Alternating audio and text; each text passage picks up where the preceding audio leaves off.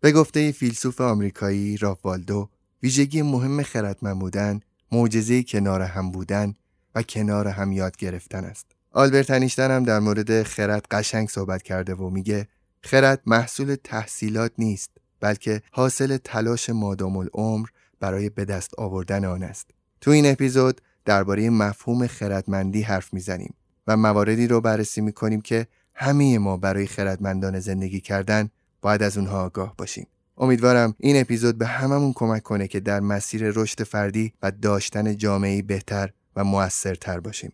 من امیرعلیم و شما بهترین شنونده های دنیا هستیم.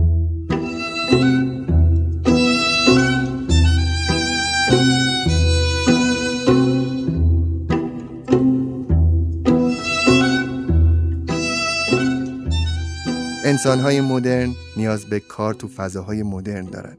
فضاهایی که استعدادشون رو بیشتر شکوفا کنه. نور رو توی محیط نگه داره و در عین حال که حریم شخصیشون رو حفظ می‌کنه امکان تعامل بسری رو بهشون بده. اسپانسر و حامی این اپیزود جا فکری دیکاسیا است. دیکاسیا با بیش از 20 سال تجربه تخصصی در زمینه پارتیشن های اداری تجاری و صنعتی می‌تونه مشاور طراح و مجری فضای ایدئال برای رشد و شکوفایی هرچه بیشتر تواناییاتون باشه.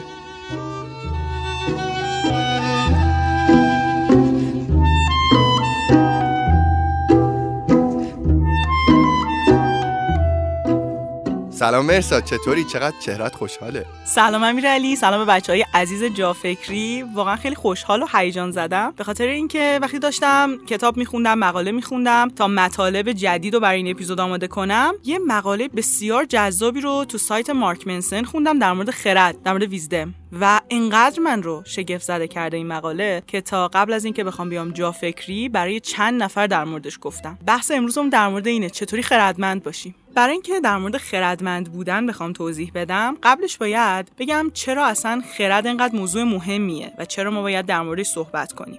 ماجرا اینه که ما زمانی می‌تونیم یه جامعه خوب داشته باشیم. جامعه‌ای که افراد دارن با کیفیت زندگی می‌کنن رو به رشدن و دائم داره اتفاقاتی میفته که می‌تونه رنج آدما رو کمتر کنه و بهشون فرصت اینو بده که به چیزای ارزشمندتری فکر کنن. اون وقتیه که یه سری از دانشمندا فکر کردن که خب باید همه آدمها یه اثر مثبتی توی جامعه داشته باشن. یعنی ما نمی‌تونیم بگیم که اگه چند تا از آدمای جامعه اثرگذار باشن ارزش خلق کنن ما می‌تونیم به این نتیجه برسیم. ما باید یه کاری کنیم که افراد جامعه بتونن به سمت جلو باشن به سمت رشد باشن و همه باید با هم رشد کنیم تا بتونیم یه حال خوب یه کیفیت بالای زندگی رو تجربه کنیم. خب گفتم ما چیکار کنیم که این اتفاق بیفته؟ گفتن احتمالا باید یه کاری کنیم آدما هوشمندتر بشن. چه چیزی آدما رو هوشمندتر می‌کنه؟ سواد کتاب بخونن دانشگاه برن تحصیلات بیشتری داشته باشن. و خب این زمینه ها اومد تقویت شد در جوامع مختلف. اینکه آدما برن دانشگاه درس بخونن موقعیت های شغلی خوبی رو به دست بیارن یا کسی در هر شغلی که هست خیلی کتاب بخونه برای یادگیری برای آموزش وقت بذاره. و ما می‌بینیم که خب احتمالا این داره آدما رو باهوشتر هم می‌کنه دیگه. یعنی مثلا می‌بینیم بر اساس تستای IQ آدمایی که بیشتر به یادگیری اهمیت میدن و بیشتر به درس خوندن و مطالعه اهمیت میدن انگار IQ بیشتری هم داره. ولی یه پارادوکسی اینجا هست یه تناقضی اینجا هست. خیلی از آدما IQ بالایی دارن تحصیلات بالایی دارن. خیلی هر کتابی رو بهشون میگی خوندن هر پادکستی رو میگی شنیدن. ولی انگار ارزشی تو جامعه خلق نمی‌کنن. نه تنها ارزشی تو جامعه خلق نمی‌کنن داره آسیب می‌زنن. حتی یه جاهایی ما می‌بینیم یه عدم فهم و شعوری وجود داره که داره مانع رشد جامعه میشه از طرف آدمایی که IQ بالایی دارن. و این میاد یه بحث تازه‌ای رو ایجاد می‌کنه و اون بحث تازه اینه که شاید اون چیزی که می‌تونه ما رو یه فرد موثرتر کنه توی جامعه برای اینکه بتونیم یه جامعه رو به رشدی رو داشته باشیم برای اینکه بتونیم یه زندگی با کیفیتی رو داشته باشیم آیکیو بالا یا فقط کتاب خوندن و تحصیلات بالا داشتن نیست. یعنی این مطالعه این شوق یادگیری این دانشگاه رفتنه به تنهایی کافی نیست. ما به خرد نیاز داریم. و حالا می‌خوام بگم خرد چیه دقیقا؟ بحث جالبیه. برای خود من پر از تلنگر بوده. بخش بخشش رو کلی روش فکر کردم و فکر می‌کنم که برای بچه های جا فکری هم جذاب باشه. چه جالب. من همیشه می‌دونستم که ثروت شهرت مقام یا اصلا تحصیلات بالا و اینها الزاما برای ما شعور نمیاره.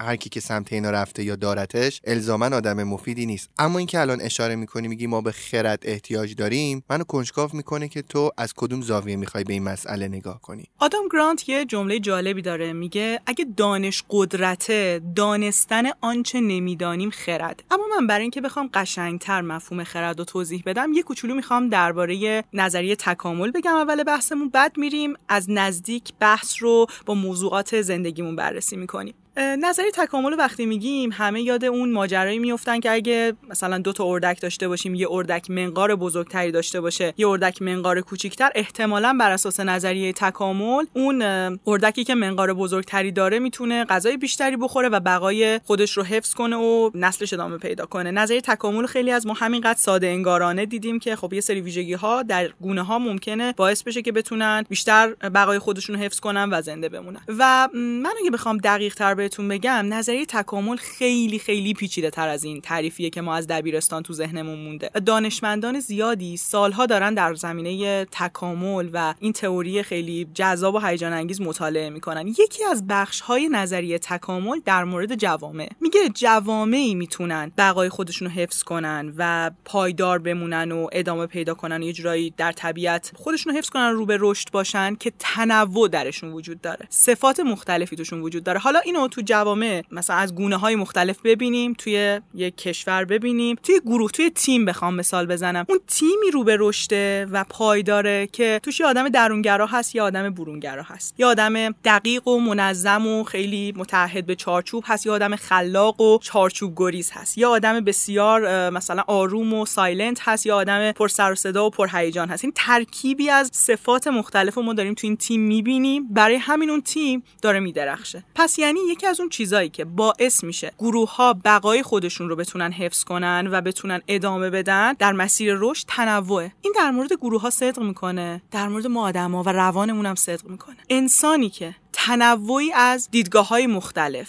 باورای مختلف و صفات مختلف رو در روان خودش داره آدمیه که به نظر پایدارتر رو به رشدتر و انگار خردمندتره. بذارید یه مثال بزنم. امیرعلی فرض کن که داری تو خیابون راه میری و یه فردی رو می‌بینی که نشسته روی زمین خیلی آشفته است و نوشته که من به پول نیاز دارم به کمک کنید. و یه آدم مثلا میان سالی هم هست و خب تو اون لحظه وقتی شرایط اون آدم رو می‌بینی خب دلت میسوزه. یه بخشی از وجودت ممکنه بگه که من باید الان مهربون باشم. چون مهربون بودن یه ارزشه و باید به این آدم کمک کنم یه بخشی از وجودت بگه که خب این یک موضوعی که به من ارتباطی نداره اینکه این آدم الان در این وضعیت ناراحت کننده است. مسئولش من نیستم. مسئولش در واقع سیستمای دیگه ای بودن. شاید بخشی از مسئولیت این قضیه پای خودشه و کمک منم خیلی تاثیر زیادی نداره. بخوای رد یه بخشی از وجودت اینه که شاید باید مطالباتی رو انجام بدی تا اون بخشایی که مسئول یه همچین وضعیتی هستن برای این آدم کاری انجام بدن. یه سری افکار و احساسات متناقض تو وجودته. نمی‌دونی این لحظه الان کمک کردن درسته کمک نکنی رد بشی به شکل دیگه ای از راه دیگه ای کمک بکنی. و این دقیقا همون چیزیه. از ما یادم خردمند می‌سازه و خیلی عجیبه. چرا؟ چون ما می‌دونیم در این لحظه خاص چند تا دیدگاه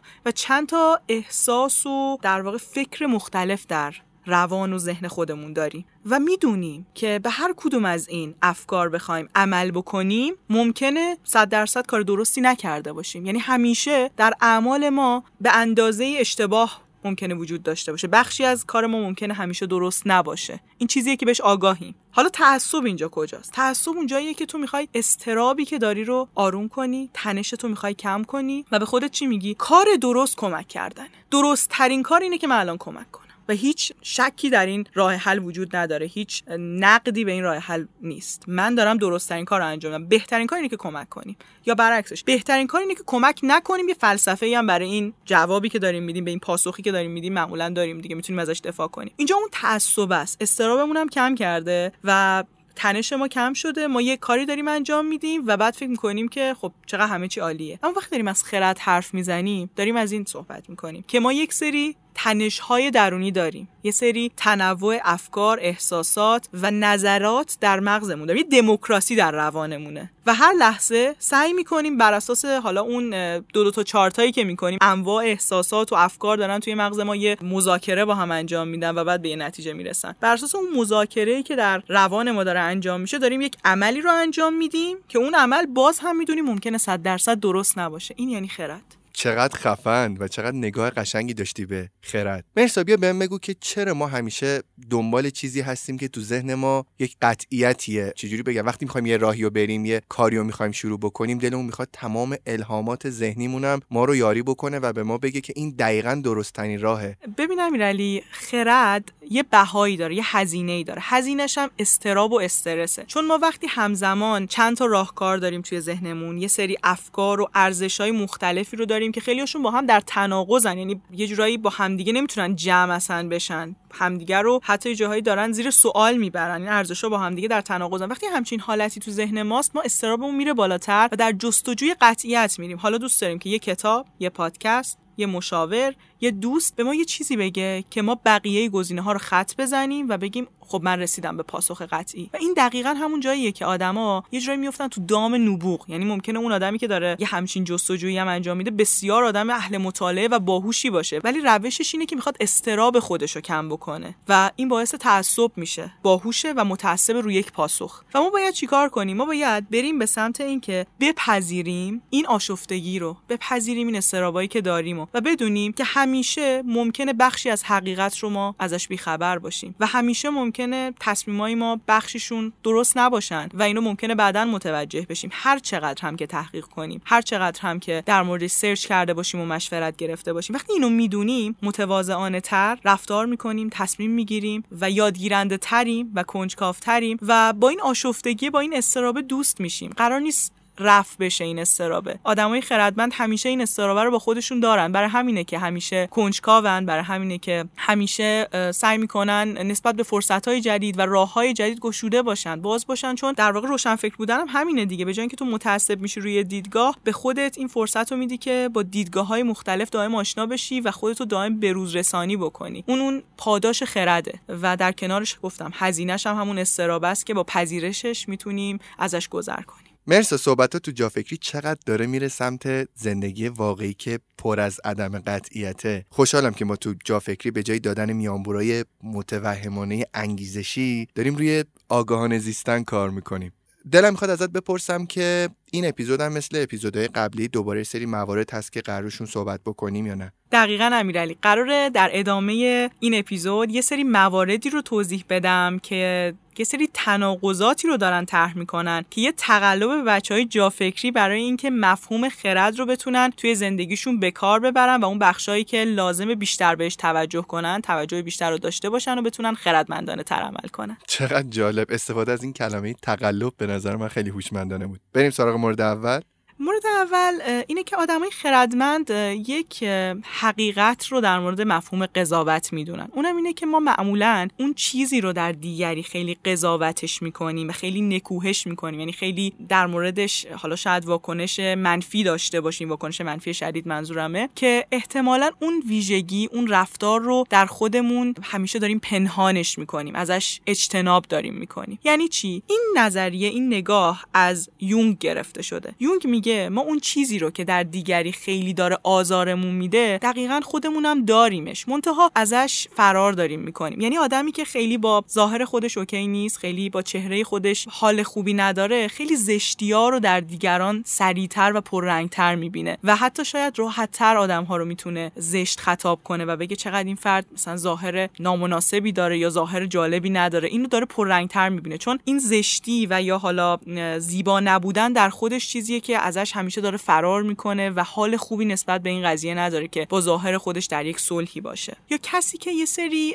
مقاومت هایی داره برای کسب درآمد برای اینکه بخواد با استفاده از پتانسیل هایی که داره بتونه از راه درست درآمد کسب کنه وقتی افرادی رو می‌بینه که دارن از تمام پتانسیل هاشون برای تاثیرگذاری و کسب درآمد استفاده می‌کنن یه خشم عجیبی نسبت به اونها داره و سعی می‌کنه اونها رو یه جورایی حتی مسخره کنه یا حتی بهشون بی کنه. یه شکل خیلی بدی داره برای قضاوت کردن اونها. خیلی منفی داره اونها رو قضاوت می‌کنه. کسی که خردمنده این موضوع رو می‌دونه که ما اول از همه بیشتر از اینکه با همدیگه فرق داشته باشیم شبیه همیم. ما اون چیزایی رو که در دیگری می‌بینیم و درکش داریم می‌کنیم خودمون هم داریمش. حالا یا سرکوبش کردیم یا پنهانش کردیم یا میترسیم از بیانش یا یک ذهنیتی داریم در مورد اون چیز که در واقع فکر می‌کنیم به هر شکلی باید پنهان بشه سانسور بشه و برای همین وقتی در دیگری می‌بینیم یک واکنش و یک فرافکنی رو انجام میدیم. وقتی آدم این مفهوم رو درک می‌کنه خیلی محتاط تره در قضاوت کردن. من نمیگم ما می‌تونیم توی نقطه قرار بگیریم که هرگز کسی رو قضاوت نکنیم. ولی می‌تونم بگم ما می‌تونیم توی نقطه قرار بگیریم که وقتی کسی رو قضاوت می‌کنیم یه لحظه به خودمون بگیم یه لحظه صبر کن. شاید تو هم جای اون بودی.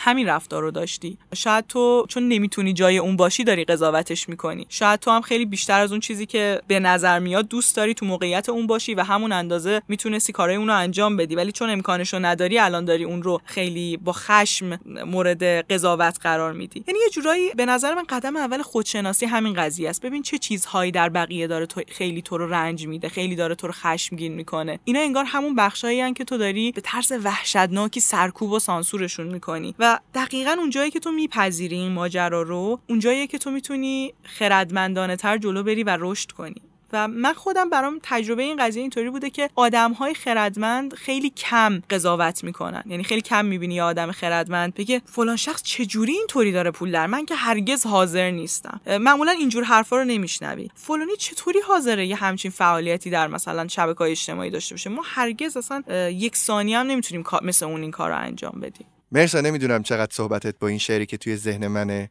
مرتبطه ولی صحبتت منو یاد این شعر انداخت که می‌گفت آن کس که بدم گفت بدی سیرت اوست.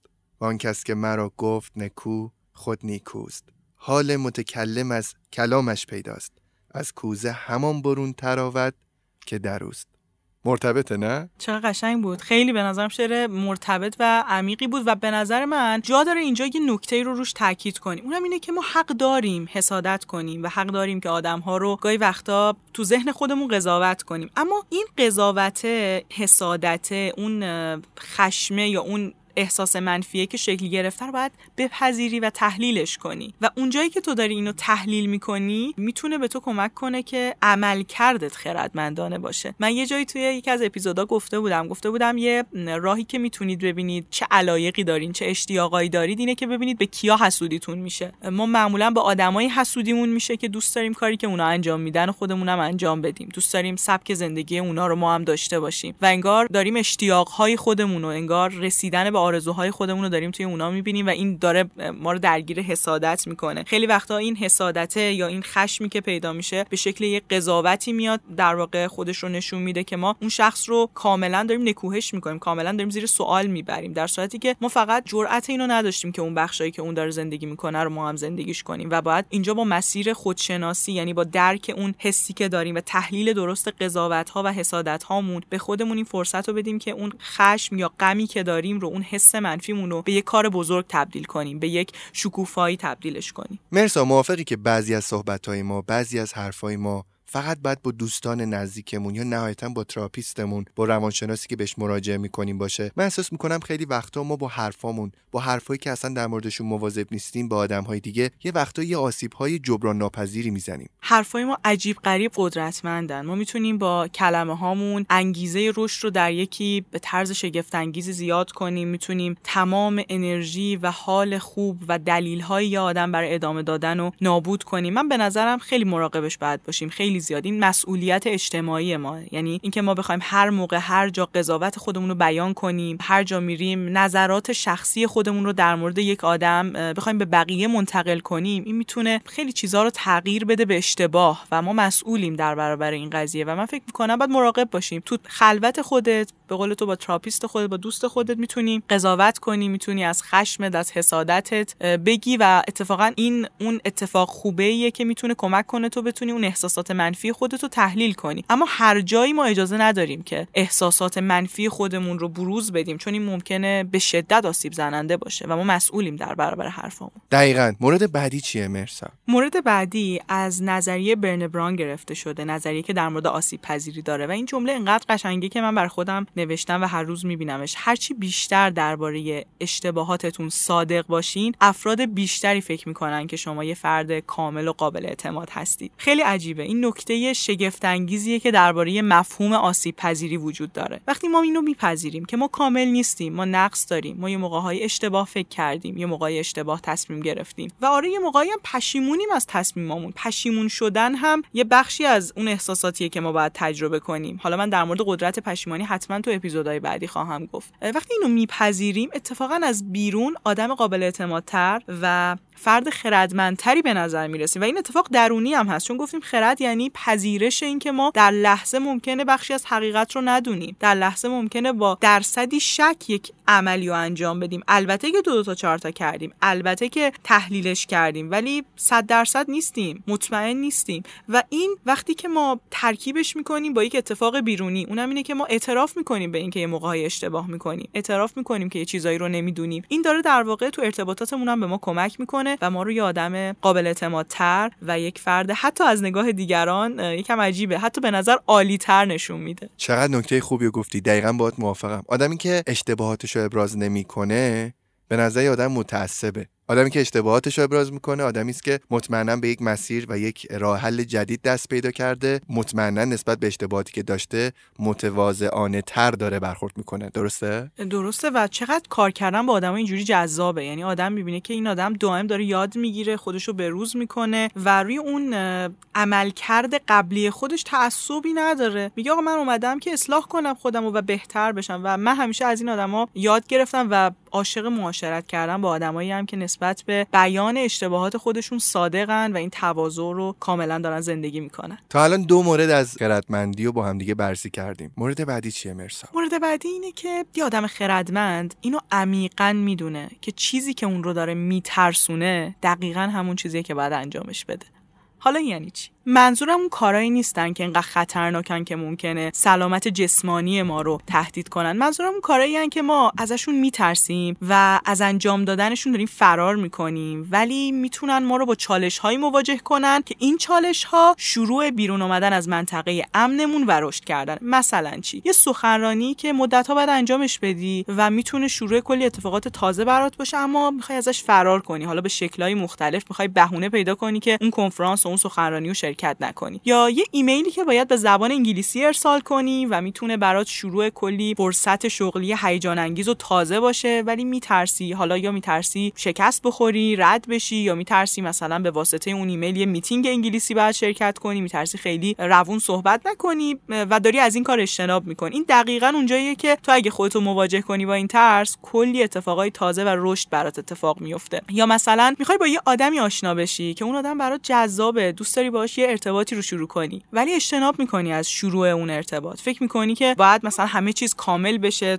بتونی به اون ایدئالای خودت برسی بعد تلاش کنی به اون آدم پیام بدی و وارد ارتباط بشی. کارهای مختلفی از همه ما از این ترسا داریم. ترسایی که برای شروع ارتباط داریم برای تلاش برای گرفتن یک موقعیت شغلی خاص داریم. چند وقت میشه با یه دوست عزیز صحبت می‌کردم یه دختر بسیار پرتلاشی که مدت زیادی بود می‌تونست یک موقعیت شغلی بهتر داشته باشه و داشت اجتناب می‌کرد برای اینکه کارهای اداری لازم حالا ارسال رزومه و کارهای لازم برای اینکه بتونه تو موقعیت شغلی قرار بگیره رو انجام بده. و من بهش گفتم یه ددلاین یه محدودیت زمانی بر خودت بذار و برو رزومت رو به اونجا تحویل بده تا این کار انجام بشه. چرا داری اجتناب می‌کنی؟ نهایتش اینه که وقتی تو دل اون کار میری متوجه میشی که مثلا برای اینکه بتونی تو موقعیت شغلی عمل کرده بهتری داشته باشی زبان تو باید بهتر کنی. بعد کار کردن با این نرم افزارا رو یاد بگیری. و این یعنی رشد. تو داری وارد دنیای تازه میشی تا مهارت های بیشتری رو یاد بگیری. ما باید با این ترسامون مواجه بشیم و و یه جمله بی‌نظیری یونگ داره. میگه ببینید فرد از چه چیزی میترسد. دقیقا از همانجا رشد خواهد کرد. چقدر نکته جالبیه. یه تجربه جالبی رو بذار از خودم بهت بگم این چند وقت. من الان توی ساعتهای پروازم که دارم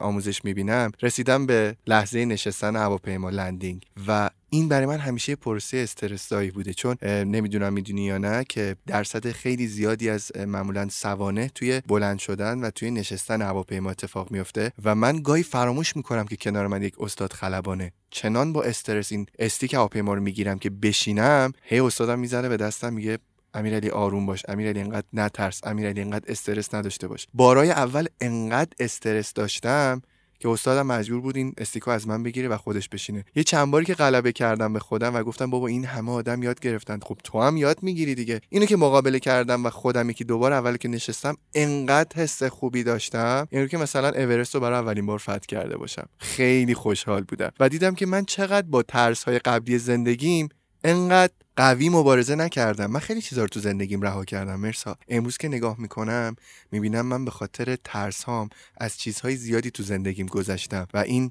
درسی بوده که من در چند هفته گذشته در کلاس های آموزشی خودم توی پرواز یاد گرفتم. دنیا امیرعلی خیلی از ماها این ترس ها رو داشتیم و جرئت نکردیم باهاش مواجه بشیم و من مطمئنم اکثر بچهای جافکری هم موقعیت های مختلف زندگی میاد تو ذهنشون. این خیلی طبیعیه. بعد ببینیم از اینجا به بعد بعد با ترس هامون چی کار کنیم. چه چیزایی که دائم داریم ازشون فرار می‌کنیم و بیایم حتی عمیقتر بررسی کنیم که علت فرار چیه؟ چه چیزی در اون ماجرا هست که ما بیشتر از همه ازش میترسیم؟ گاهی وقتا ترس از شکسته گاهی وقتا ترس از موفقیت یعنی میترسیم انقدر نتیجه عالی باشه که انتظارات دیگران از ما بالاتر بره. گاهی وقتا ترس از اینه که نتونیم از پسش بر بیایم یعنی چالش های بعدی که بعد از اون اتفاق خوب برامون ایجاد میشه بیشتر از توانمون باشه. بعد اینا رو عمیق تحلیل کنیم و به نظر من یه نکته جالبی وجود داره که شروع هر کاری می‌تونیم تو ذهنمون مرور و این بهمون می‌تونه قدرت اینو بده که قوی تر اون کار رو انجام بدیم. این نکته جالب من از یکی از جمله هایی که یه آرتیست معروف گفته بود برداشتم. میگه اگه کاری رو می‌خوای شروع کنی و اولش هیچی استرس نداری یعنی اون کار کار تو نیست. اونو تو نباید انجامش بدی. کاری که قراره باعث رشد ما بشه کاری که اولش یه ذره استرس داری یه ذره هیجان داری یه ذره یه کوچولو نگرانی که ببینی چه جوری پسش برمیای یا نه. چون وقتی این استرس هست یعنی اون کار داره تو رو گسترش میده داره تو رو به یه آدم بهتر و با کیفیت تری تبدیل می‌کنه. مرسی هفته بعدی هم من هم تو دعوتیم که توی TEDx سخنرانی کنیم. حالا همش به این فکر می‌کنم خدا به جفتمون رحم کنه. جلو این همه آدم موضوعی که ما هاست در موردش فکر می‌کنیم و مورد بعدی چیه؟ مرسا.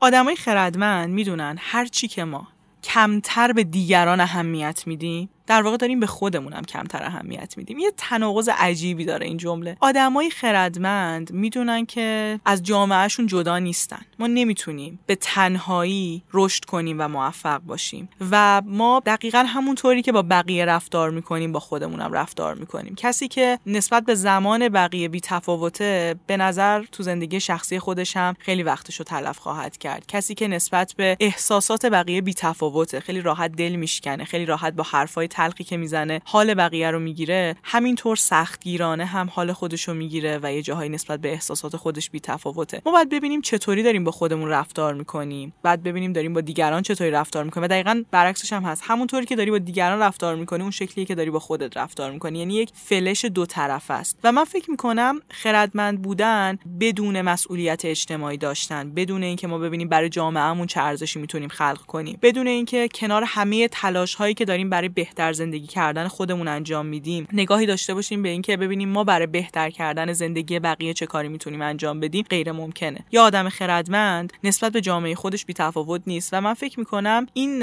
یک فرهنگی که باید همه ما یادش بگیریم. و خیلی جالبه برعکس اون چیزی که ما فکر می‌کنیم این نگاه تو جوامع غربی خیلی پررنگ تره من خیلی از دوستانم که سالهاست خارج از ایران زندگی می‌کنن برای من تعریف می‌کنن از اینکه چطور به عنوان یک فرهنگ این جا افتاده که آدم ها به همدیگه میان کمک می‌کنم. مثلا یه مثال جالبش رو بیام تعریف کنم. وقتی که یه بچه یه مدرسه جدید قرار بره توی مثلا ایالت های آمریکا خانواده هایی که سال قبل بچهشون رو به اون مدرسه بردن یه گروهی می‌زنن و میان فوتو فن خوب درس خوندن و خوب رشد کردن تو اون مدرسه رو به خانواده اون بچه میگن. میان اطلاعات و تجربهشون رو به اشتراک می‌ذارن و یه جورایی منتور خانواده جدیدی میشن که به اون مدرسه اومده و هوای همدیگر رو دارن. و این چقدر فرهنگ قشنگیه. یه نفری که تازه وارد توی مدرسه توی دانشگاه تازه وارد توی محله. یه نفر میاد داوطلبانه بهش میگه که ببین این تجربیات ما از این محیط داریم. تو هم اینا رو بدون تا با هزینه کمتری بتونی جا بیفتی و رشد کنی تو این فضا. یعنی این به فکر بقیه بود بودنه. خب اگه این کارو نکنه چه اتفاقی میفته اون آدمای تازه وارد انقدر آزمون و خطا کنن تا به نتیجه برسن. و این خودش هزینه برای اون جامعه برای اون گروه داره. ما چقدر حواسمون به هم دیگه هست؟ چقدر فکر می‌کنیم که با یاد دادن به هم دیگه با به اشتراک گذاشتن منابعمون با خوب انجام دادن اون خدمات و کاری که داریم انجام میدیم می‌تونیم هم به همدیگه کمک کنیم هم باعث رشد همه با هم بشیم. یعنی بتونیم با همدیگه رشد کنیم. مرسا یه چند وقتیه دارم تمرین می‌کنم فیدبک های مثبت دادن به بقیه آدما رو. مثلا این روزا خب خیلی گرمه تابستونه و خیلی گرمه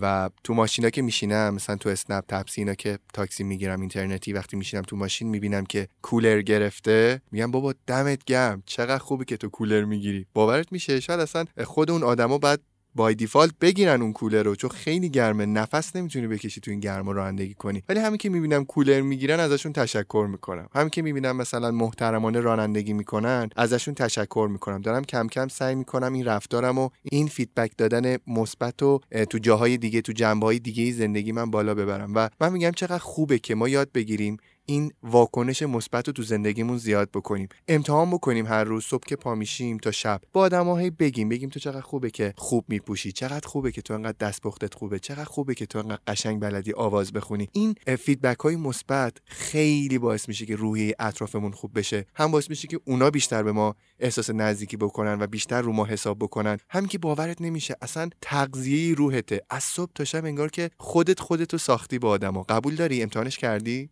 امتحانش کردم و فکر می‌کنم که شاید اگه ما این حسنجویی رو این دیدن ویژگی های مثبت و رفتارهای مثبت رو توی رفتار خودمون نداشته باشیم باعث میشیم که خیلی وقتا آدمای خوب ناامید بشن. آدمایی که دارن درست کارشون رو انجام میدن. چون یه جایی انگار تو تنهایی خودشون فکر می‌کنن چرا کسی ما رو نمی‌بینه. و گاهی با یک توجه ساده ما می‌تونیم به آدما بگیم تلاشات خیلی ارزشمنده و ازت ممنونیم که هستی و داری تلاش می‌کنی. و این پیامه بسیار می‌تونه ارزشمند باشه. هرچند اگر از همه دریافتش نکنن همین که ما داریم اون رو منتقل می‌کنیم می‌تونیم انگیزه تقویت رفتارهای مثبت رو ایجاد کنیم. کاملا باید موافقم. خیلی نکته خوبی گفتی. یه وقتایی ما آدم خوب ها رو با فیدبک ندادن ناامیدشون می‌کنیم. چقدر نکته خوبی بود.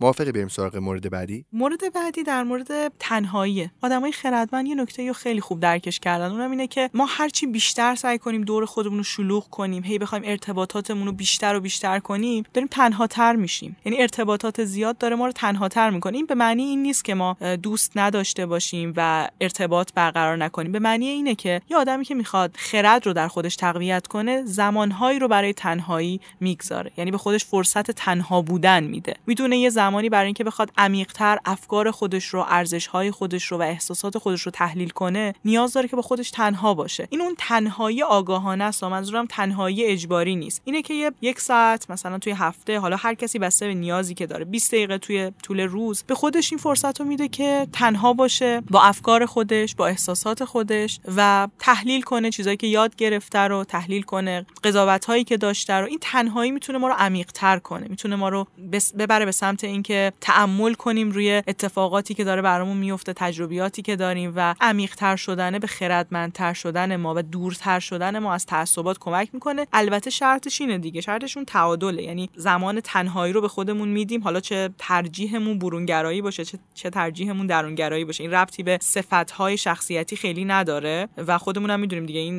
در واقع ترجیحات خیلی هم نسبی هستن. آدم ها می‌تونن همزمان درونگرا همزمان برونگرا باشن. من توی هر شکلی از مدل شخصیتی که هستم یه زمانی برای تنهایی به خودم میدم در عین حال برای ارتباطاتم برای شبکه ارتباطی خوب داشتن برای اینکه بتونم به بقیه کمک کنم هم دارم وقت می‌ذارم. ولی از این تنهایی نباید قافل شد. چرا اینجا رو تنهایی تاکید کردم؟ عصر تکنولوژی تنهایی رو از ما گرفته و در عین حال ما رو تنها تر کرد. یعنی ما در عین حال که هر لحظه داره یه تکست برامون میاد و هر لحظه کسی هست احتمالا برای همه ما که بتونیم باهاش صحبت کنیم در عین حال تنها تریم چون ارتباطمون با خودمون کمتر شده. ما به این زمان تنهایی به اون زمان سکوته نیاز داریم برای اینکه دقایقی بتونیم عمیقتر فکر کنیم عمیقتر تحلیل کنیم تا بتونیم خردمندانه تر عمل کنیم. مرسا واقعا خوشحالم که دوباره امروز دیدمت و با هم صحبت کردیم. هیچ وقت برای من عادی نمیشه این حضور تو و مطالعات تو این وقت گذاشتن این ارزش گذاشتن های تو برای جا فکری. موافقی که یه جنبندی کوچیک از این اپیزود فوق العاده داشته باشیم. ممنون امیرعلی خوشحالم که تو هم این اپیزود رو دوست داشتی. من فکر می‌کنم حکمت اصلی این اپیزود یعنی حرف اصلی این اپیزود اینه که ما اجازه بدیم تنوعی از ارزش ها افکار و احساسات توی ذهنمون وجود داشته باشه. اونا رو بپذیریم و بدون اینکه بخوایم دنبال قطعیت یا سرکوب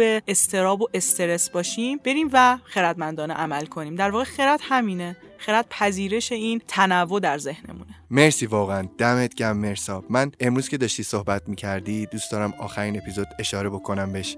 امروز ما 9 میلیونی شدیم. وقتی که دارم دقت می‌کنم می‌بینم با اولین باری که تو رو دیدم توی فصل پنجم جافکری اپیزود اول خیلی فرق کردی مرسا. موضوعاتی که انتخاب می‌کنی نگرشت فن سخنوریت خیلی خیلی بهتر شدی و این همون معجزه استمراره همون معجزه ادامه دادن و تجربه کردنه. به تبریک میگم و مطمئنم که تو یه روزی یه آدم خیلی خیلی بزرگ میشی.